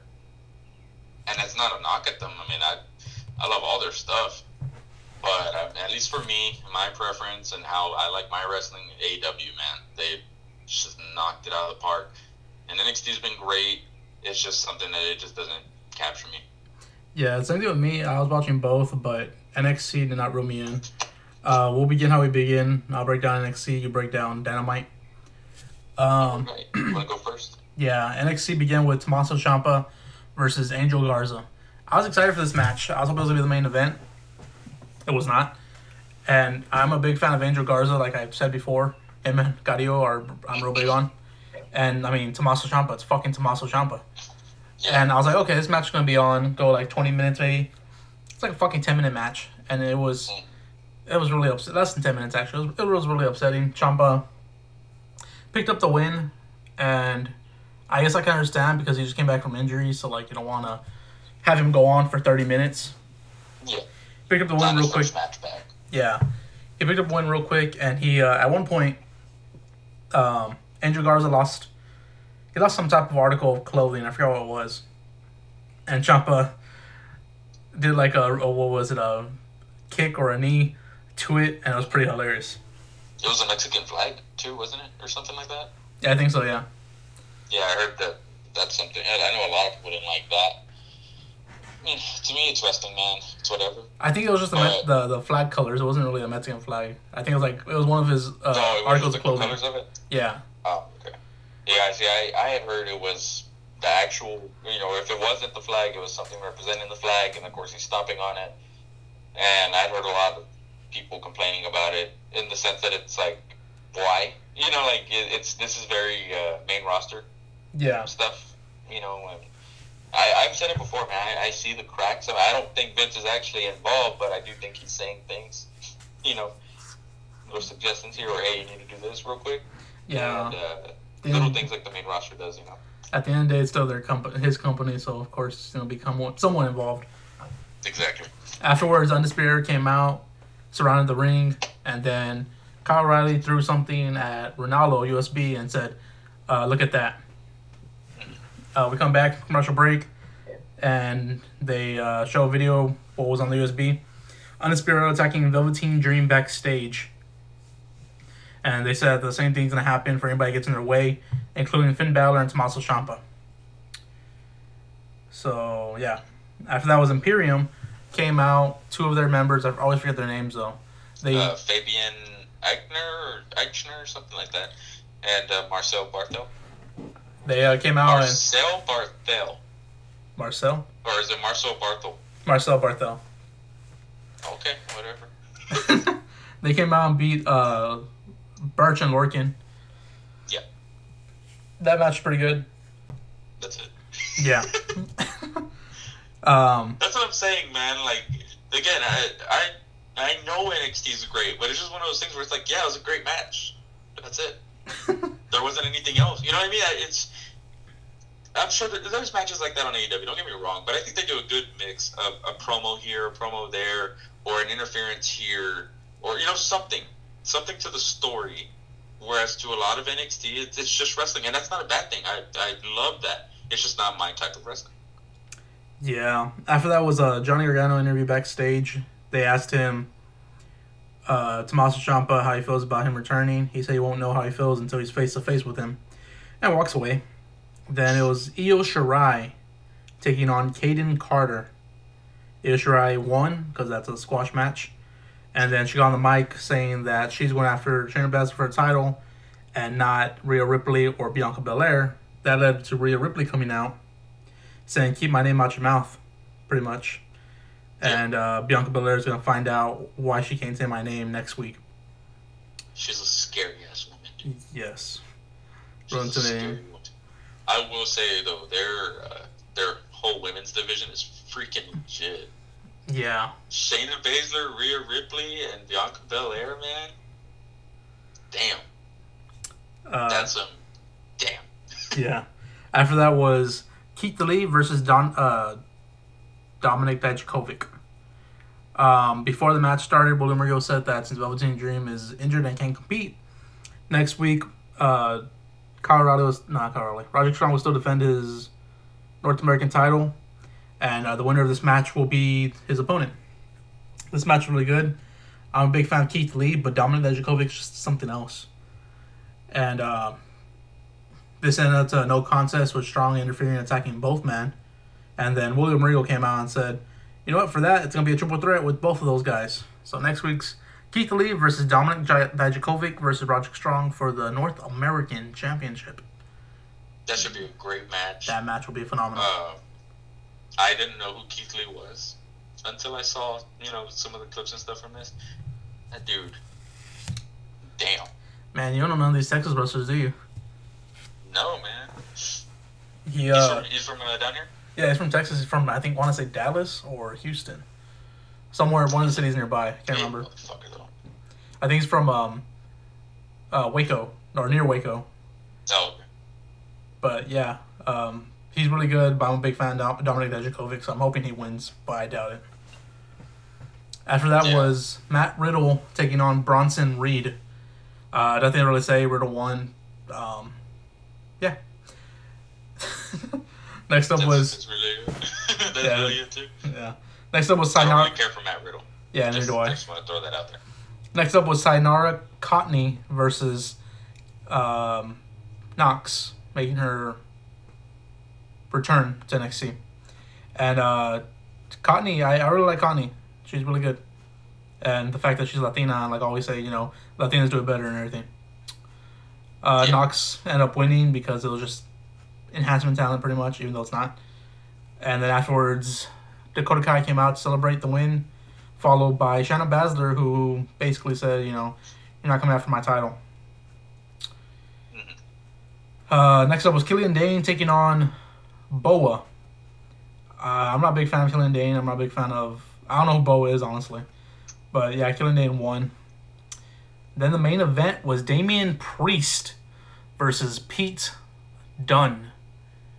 And my God. I heard it was a yeah. I heard it was a really good match. Yes, this match was fucking pheno- phen- phenomenal. Phenomenal. Phenomena. Phenomenal. phenomena. Phenomenal. Okay. And Priest picked up the win. I'm so glad Priest picked up the win because Pete Dunne is really great, but like, push Pete, uh, Damian Priest, please. He's really good. Yeah, I heard this was at least so far in his career. You know, probably the biggest match so far of his career. Yeah. Um, and I don't ever really hear of Pete Dunne losing. Oh yeah, just he was I don't- he was I champion for like watch. 700 days. Huh? He was the champion for like 700 days. Yeah, yeah. So I mean, it was really cool uh, to hear. Uh, I didn't watch it, but it was really cool to hear uh, that Damian Priest won, and we talked about him not that long ago. You know, when we were talking about him, he was in a Ring of Honor, right? Yes.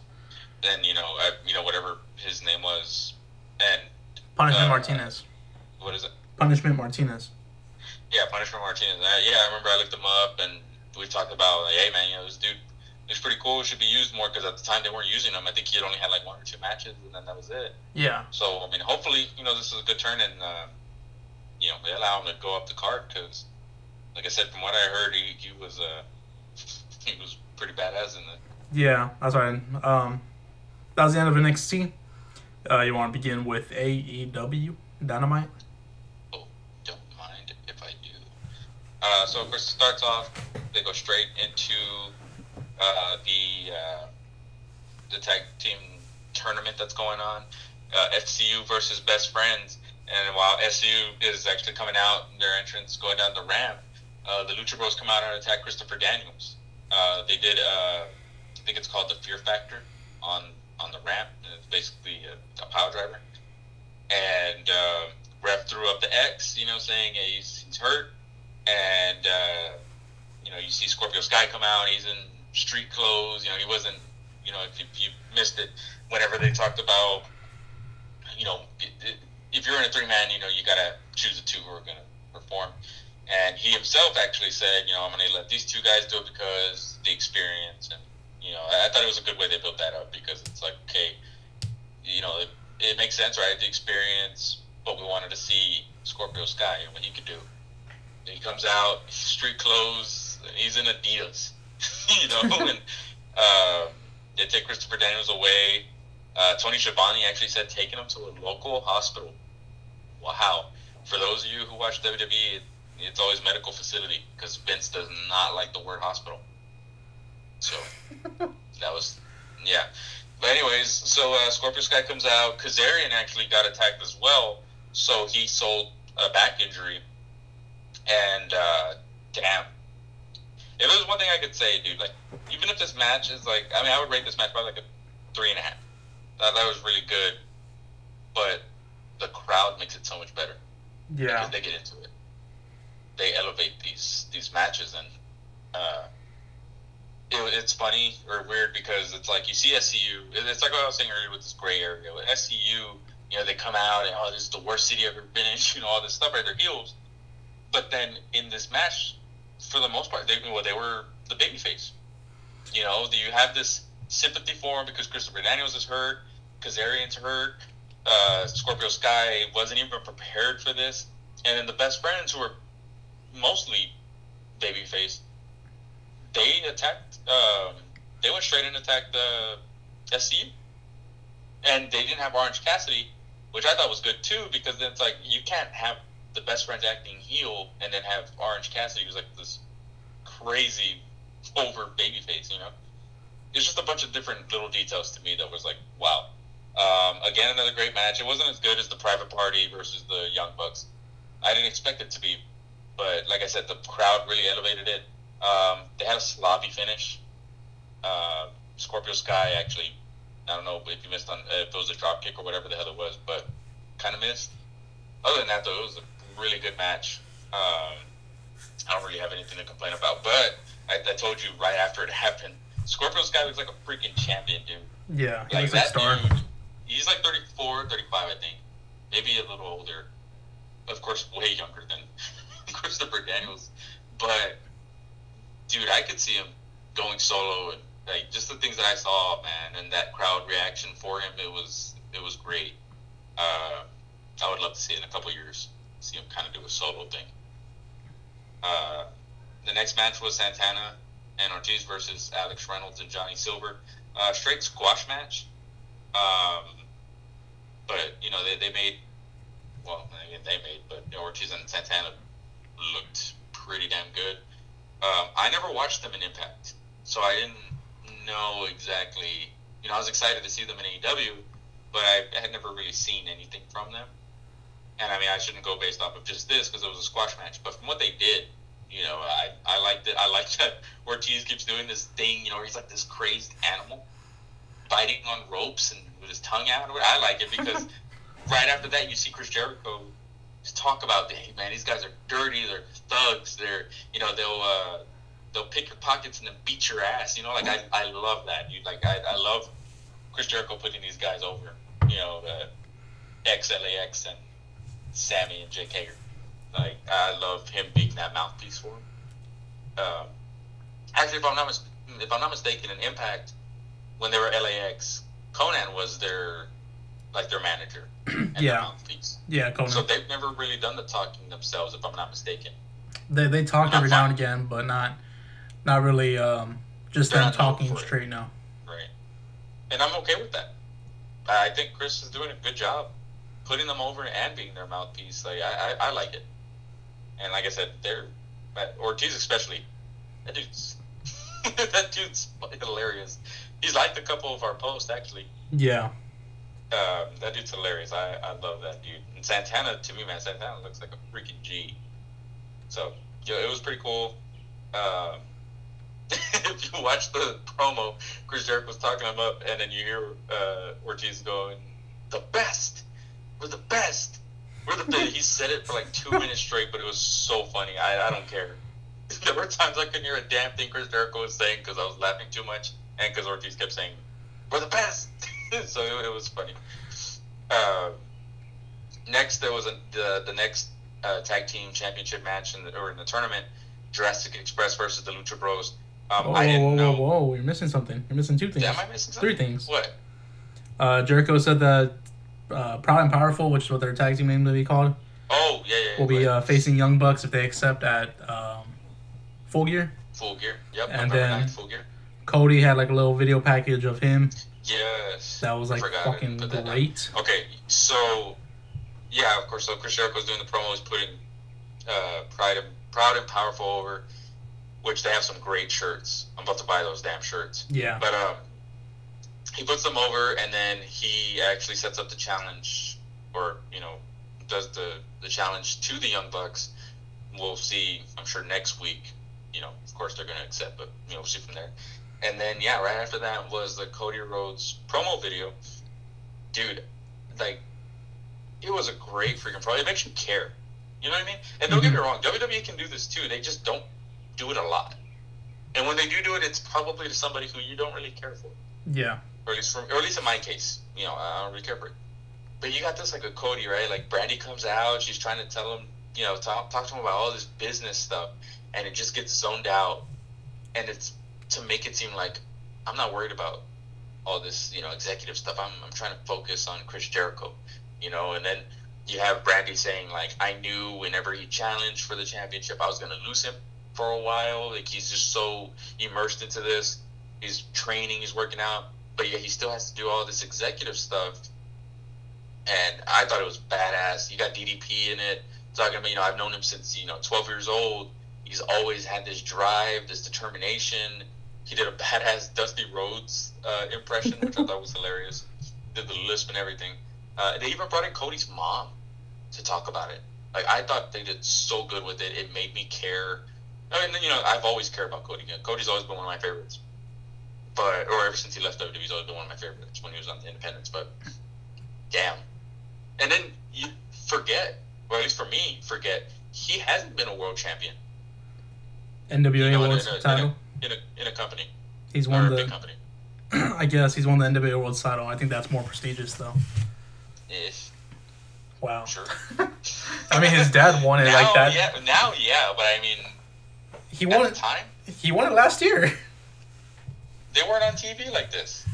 Well, it's not TV, but Well, I mean, they it was on All In for pay per view. They made you care about it. and Like him and the fact that him and Dusty won the same title. They wore the same title. Like that. That's just awesome to me. I get it, but it's like what, what think of what DDP was saying. He said that, or MJF. MJF was actually in it too. He was the one who said that, if I'm not mistaken. Yeah. But a big thing, that, a big thing that he said that I that definitely stuck with me was, it's like, Cody's the guy, but he's not the guy because he's not the champion. You know what I mean? Yeah. That that stuck with me. You know, you can say I guess whatever about the, the heavyweight championship. You're right. He, he did win the NWA championship, but in WWE, he you know he wasn't a heavyweight champion. And even in AEW, his company, you know, basically, he's not the champion. It, it, it was just I loved it. I loved that they were talking about that. It was, thought it was pretty cool. Um, but yeah, following that, Jurassic Express versus the Lucha Nope. You Bros. still forgot one more thing. No, I'm not. It was, uh, the next thing? I'm not seeing anything. Riho versus Britt Baker for the AEW Women's Championship. I thought they were the third match. Yeah, I'm pretty sure they were the third. Or I'm This sorry, is the, this uh, is the third match. See. Oh, it has it mixed up on my thing. Yeah, here it has the Jurassic Express and Lucha Bros. All right. Well, anyways, uh, it was the AW Women's Championship match: Riho versus Britt Baker. I Dr. know. Britt Baker. I didn't even know it was for the Women's Championship. It's like towards the end, like, oh, she retained. I was like, what? It was for a title? Wow, way to pay attention. They've only been advertising since last week, but whatever. Um, yeah, against Dr. Britt Baker. She is a dentist. In case you didn't know. Okay. Um, I thought the commentators did a really good job by saying, like, you know, she needs to focus on this instead of be Priestley, you know, all that stuff. Uh, it started off really slow and actually kind of ugly, to be honest with you. Yeah. Um, Riho was fine. Britt Baker, No, that, that's the dentist, right? uh, yeah, I think she's a dentist. Okay. Um, she started off really sluggish, man. It, it was not easy to see, to be honest with you. But uh, the fans got behind Riho. I don't, man, there's something about Riho that everybody just loves, man. But they get behind her, and uh, once they did, then they both had a really good match. Um, and I love this. It's it's so weird to say because when you watch WWE, there's a lot of roll ups, like a lot of roll up pins, right? it almost like when it when it happens, it kind of like it, doesn't sit well with me when WWE does it. They just I, to me they don't do it at the right time. I guess. Riho won this match with a roll up, but to me it made sense. B Priestley's trying to get in her submission. It's called the lockjaw because she's a Baker. dentist. In case you didn't know, Britt Baker. Britt Baker. Is that what I said? You said be be a Priestley. Oh my bad. Britt Baker is a dentist. DMD. DMD. So her uh, submission move is lockjaw, which I think is pretty cool. It's a Rings of Saturn, and, and which turns into like a mandible claw. She has Riho locked in. All she needs to do is actually do the mandible claw part. And while she's so focused on trying to put her hand in her mouth, Riho flips backwards and pins her. And it'll roll up. But it just made sense to me. It's like, that's smart. And then the commentators talk about, whoa, Brie, uh, oh my God, Britt Baker has been doing this for a couple years. I want to say four or five years, if I'm not mistaken. Whereas Riho's been doing it for 13. You know, like it, it, it just for me, it was like wow, you know that that's a good way to sell that. It didn't just feel like oh that was a lucky roll up. It felt like you know what, it's because she was being smart. She's like hey, she's so distracted on trying to put her hand in my mouth. I, you know, I had the ring awareness to flip back and get the pin. You know what I mean? Yeah. Maybe it's just me. Anyways, correct. Uh, you, you tell me what matches next before I say the wrong one again. Uh, now it's your Lucha Bros. Jurassic Express versus Lucha Bros. Uh, Okay, hold up. I just want to say, I want to hate this guy. I want to hate Marco Stunt just because how he looks. He's a short kid. He's our age, I believe. Maybe maybe a year younger, but 22 or 23. yeah, he- that's two years younger than me, a year younger than me, and he's he to me he's a kid. He is short as fuck. I want to hate him. Five, five one or five two. Yeah. Yeah, but I can't. His Sam, he he's been on a couple Sam Guevara vlogs, and he's just fucking. It's hilarious when I see it. And then this match, the opener, I want to hate this kid so much, but he is really damn. He had good spots, and then I think it's the floss that's making me want to hate him. It is the floss because I don't like it either. And I know a lot of people. I like it when it's against SCU because then Christopher Daniels tries this nasty ass floss. And I, Yeah. that's more. Even though he's so much more older than me, and I'm closer in age to Marco Stunt, I relate so much to Christopher Daniels when it comes to that because I can't do the to save my life. But, dude, uh, yeah, I, I get what you mean. Like, it's one of those things where it's like, what the hell? Well, what pissed me off was, you know, I see Jungle Boy and I see Marco Stunt. And I, where the hell is Luchasaurus? I was pissed, right? And, and this was me just watching TV. I didn't listen. But I was like, where the hell is Luchasaurus? I was so pissed because it's like, you've had them lose with Luchasaurus, and now he's not even out there. And then that part of me was like, you know what? Just wait till the end of the match or whatever. He'll come out, whatever. And then, you know, we find out, of course, like we mentioned earlier, uh, he got hurt, legit got hurt, and uh, wasn't able to do it. So I was like, damn, dude. And I love the Lucha Bros. So I was like, oh, they're to win. And, you know, it, it was, to me, it's probably to be a squash match, honestly. But you're right, man. Marco Stunt pulled off some of these stunts that was like, oh my God. you know, Jungle Boy throwing him into this gnarly ass DDT on Rey Fenix. Which, by the way, Rey Fenix is a freaking madman with some of the things that he can do. Yeah. Pentagon is charismatic as hell. Did you see that little walk he does when he's in the ring? Yeah. like with his hands out. Oh my god, I love that. Dude. I love his uh, Cero Miedo thing, all that, dude. I, I love it all. Um, I think it went on for a little long, like a minute or two longer than it should have. But I love the match, dude. I, I thought it was really cool. And Marco Stunt got fucked up. Yeah, he did. Like- The chest. There, go to his Instagram or Sammy's Instagram. You'll see his. Damn, damn. And Pentagon is Pentagon looked like a mean son of a bitch, dude. Like he came off like a mean motherfucker, and that's because like I get, I expect it from him, but with Rey Fenix, he just I don't know. He just doesn't look like the bad guy ever. Maybe because he reminds me of Rey Mysterio a lot, but he just doesn't look like a bad guy. But even he pulled off some heelish things that was like, damn, dude, they were beating their ass. But uh, Jurassic Express put on a, a good show as well. So it wasn't a straight squash match, but yeah, it was a it was a really good match. Surprisingly, really good too. Um, and then what was next? Was it the best match of the night? It was um, I guess yeah. Hangman Page, yeah, Hangman Page and Kenny Omega versus Pac and Jon Moxley. That's like, you know, any four of these you can put in a main event of like the biggest shows, right? Yeah. Like, this wasn't even the main event of this card, and it was like, oh my god, I can't believe I'm watching this. And it's so cool because again, with their storylines, man, you have Hangman and Pac who've had their thing. You have Kenny Omega and John Moxley who are about to have their thing, and have actually well been the past couple months. And then last week you have you know what happened with Pac. He attacks Kenny Omega, Jon Moxley's looking at him like, you know, what the fuck? And then now, because of the match, you have Moxley versus Pac next week, and it just set that to me. It just sets up so good. Um, honestly, dude, this is a perfect match to me. Like perfect. There was nothing wrong with it at all. It went on for as long as I wanted it to, or you know, as long as I felt it should have gone. Um, everybody shined, even Hangman, dude. And a lot of people are down on Hangman.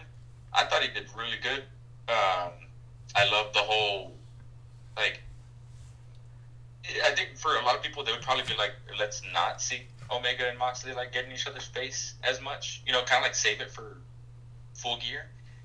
But they got in each other's face, man. They were kicking each other's ass, and I thought it was so good. And then you know they go out, they get their barbed wire weapons, and uh, you know about to go at each other. The ref, uh, when I looked at the video, I the he was like looking down at, at, at Pac or somebody. Um, so then that's whenever Moxley hit him, or he hit somebody. Oh, No, sorry. they- uh, they, the ref uh, was doing something. Like he actually, I, at first I thought, oh man, he hit him right, right in front of the ref. Why didn't the ref disqualify him? He, he He did. looked back. He was dis- he was uh, distracted. Well, I know he. Uh, they both scared him out of the ring. They punked him out, and he just went outside the That ring and started putting his head down. That was hilarious. But no, if you look at the video, he was off on the on the side of the ring, and right whenever Moxley hit him, he was looking under or like down. So I don't know Page or somebody was on the floor. He was checking on him or what, but it did distract him. Like it was something where he didn't see, technically. Uh, and then I don't know if Pac didn't know that there was real barbed wire, but when he grabbed the bat away from Moxley, he like actually cut his hands Yeah.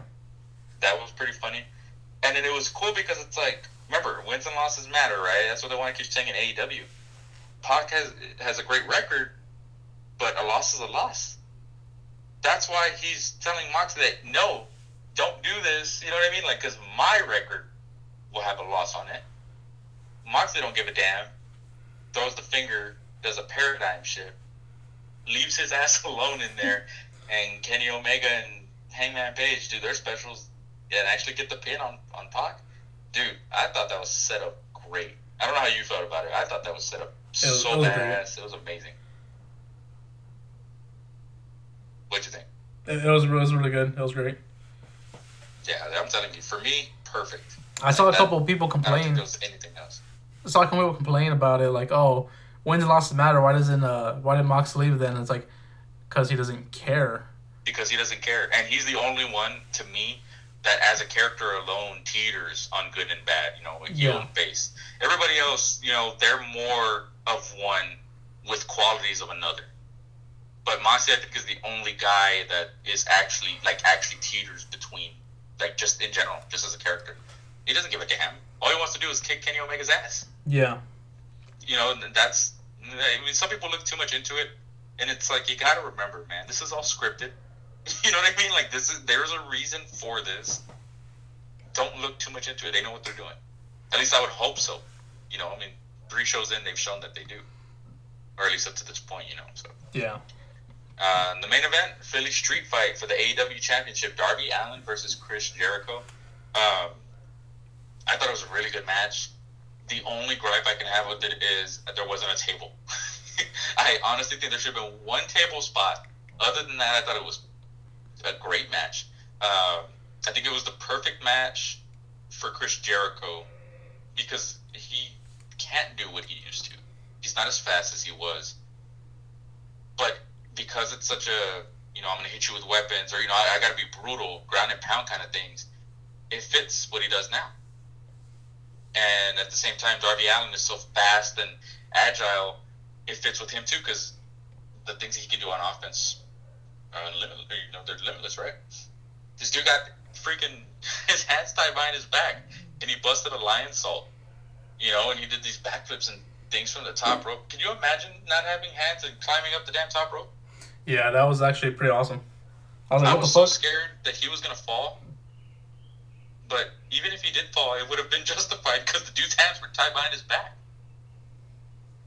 Um, I thought it was really good. Slow, yeah, you know, I, I, but I think that was part of Jericho's thing. Like that's him. He's the heel who's gonna act like, yeah, I'm better than you, especially to Darby Allin. I'm better than you. I don't, you know, whatever. but then Darby Allin's this baby face that's what relentless. I think is tattooed on the back of his neck. You know, like I, Yeah. I'm gonna keep pushing, whatever. So he pushes them to the limits to the point that Chris Jericho's like, "Hey, I need somebody to help me. I can't do what I used to." You know, and if nobody's there to help, you know, like during the actual match, it's you know what, I'm gonna ground your ass instead of you know trying to go toe to toe with you, doing all the flips and whatever. I'm gonna keep you down. I'm you know I'm just gonna keep hitting those kendo stick shots. Look, man, you've seen the WWE kendo sticks. Those things break and they look real flimsy. That damn AEW one looks stiff as hell. And Darby Allin was hitting him with the handle of it. I don't even think he noticed, but he was hitting him with the handle of it. Um, again, I thought it was really good. I saw a lot of people complain. You know, uh, you know, Chris Jericho is so much bigger compared to Darby Allin. You know, shouldn't have gone on this long. Uh, they should have done more stuff. uh, Whatever. I think it's just being nitpicky from there. And then, of course, Hager comes out and uh, cost Darby Allin the match. What did you expect? He's a he, you know Chris Jericho's a heel, a part of this stable. They've been involved every week. Why would you not think that's gonna? Did you really think Darby Allin was gonna win? Absolutely not. I mean, But they made him look like a damn star. I mean, there was a chance. No, there wasn't a chance. Not a chance whatsoever. But the good thing about how they built it up was it for some people or maybe the casual fan, it looked like there could be a chance. You know what I mean? Yeah. I thought they did really good on that with storytelling on that. I love that Hager actually came out and interfered, and it wasn't he came in, he did this, you know, did a special move and you know kicked his ass, whatever. No, it's like, hey, I'm just gonna throw your ass off this turnbuckle and let Chris do whatever else he needs to do. And, and you know, you got to think, right? All the stuff Darby Allin does, it involves his back, and his hands are tied. So he puts him in the freaking walls of Jericho, and the dude can't even tap. He has to literally say he gives up. I thought it was great, dude. Um, and then they end it with a little bit of the bubbly, which I hope they end every show like that from now on. That was fucking awesome. Hell yeah, it was awesome. And I was afraid, you know, that you know, all the baby faces were going to come out, and it was going to be. It, I personally wouldn't get tired of it, to be honest with you. But I know a lot of people would. You know, oh, two weeks in a row, that you know, baby faces versus the heels, and you know, they end the show with all this madness or whatever. I was glad that in this one they kind of shut up those people by, hey, you know what? We won. The heels won. We're gonna come out here. We're gonna celebrate, and they did. And uh, I thought it was a, again another great show. I can't wait for next week. They keep bringing me in, wanting more, week after week. I know that does the same for you. Uh, I can't wait for AEW Dark. Taz is going to be a special guest. Yeah. Is it So, commentate? I mean, yeah, you're commentating. Um, other than that, man, I mean, again, it was another great week of wrestling as far as Tuesdays and Wednesdays, Wednesdays go. Um, now we got SmackDown coming up. I don't really know what's going on on SmackDown. They announced um, Roman Reigns versus Shinsuke Nakamura with Sami Zayn for the Intercontinental title, and that just pissed me off whenever I saw it because where the fuck is Ali's title shot at? Do you love Ali? He, But I, I get I get what you mean though. He they, got some good promos, man. yeah, You would think they'd use them more, but you know. WWE. they didn't bring those promos back. But um, yeah, that's all they announced so far. Um, let's hope it's good because the draft was fucking shit. But Oh yeah. we'll see. Um, what else? Was that pretty much it for wrestling? That's pretty much it as far as the shows and everything. Um, like I said, you know, pretty good, pretty good week. NXT and AEW. Excuse me. Of course, we're really good. As always, I mean, I don't think they're going to have a bad show at all. No. It's all just based on preference. But um, yeah, man, uh, that that's really it. You know, as far as as far as that, the only other thing now is um, wrestler of the week, and I guess anything else you might want to add.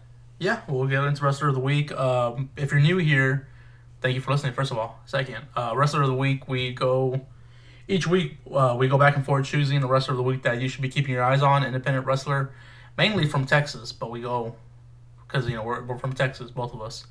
But I'm pretty sure we'll have more people from out of Texas and shit.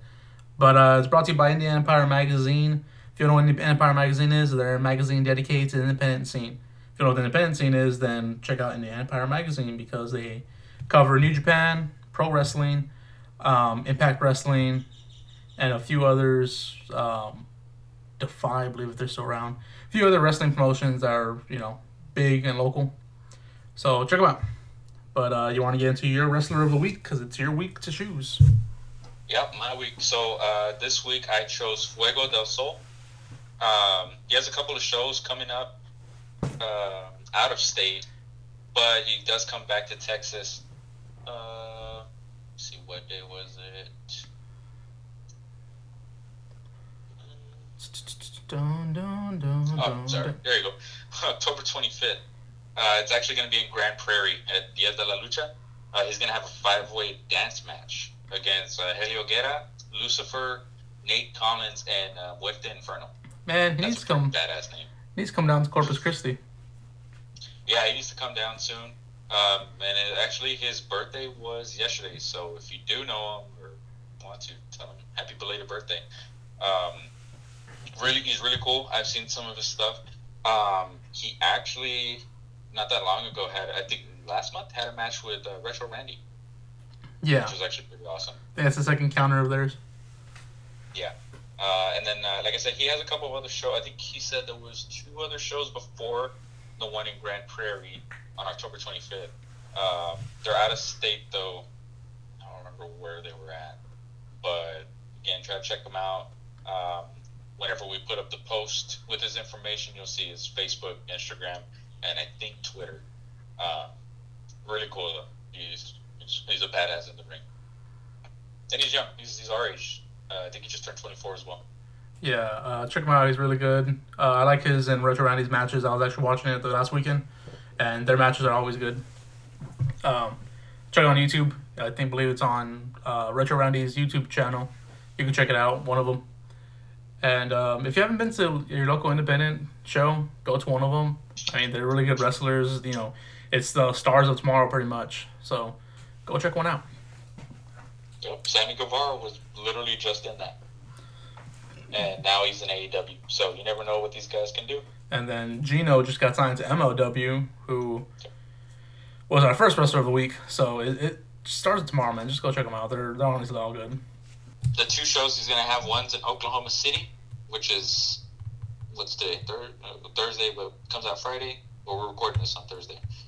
Um, so Friday, whenever you hear this, he will be in Oklahoma City for any of you guys who are out of state. And uh, then he has a tournament on Saturday in Mississippi. He's a busy guy. Yeah. So if you're in the area or want to know more information from him, hit him up. Yeah, check them out. And that's pretty much it. So we'll catch you guys Sunday, and then we'll catch you guys next week for another edition of Wrestling Talkers Podcast. Thank y'all for listening. Remember, this isn't just wrestling. Brasslin Tacos. Brasslin Kingdom. This isn't just wrestling.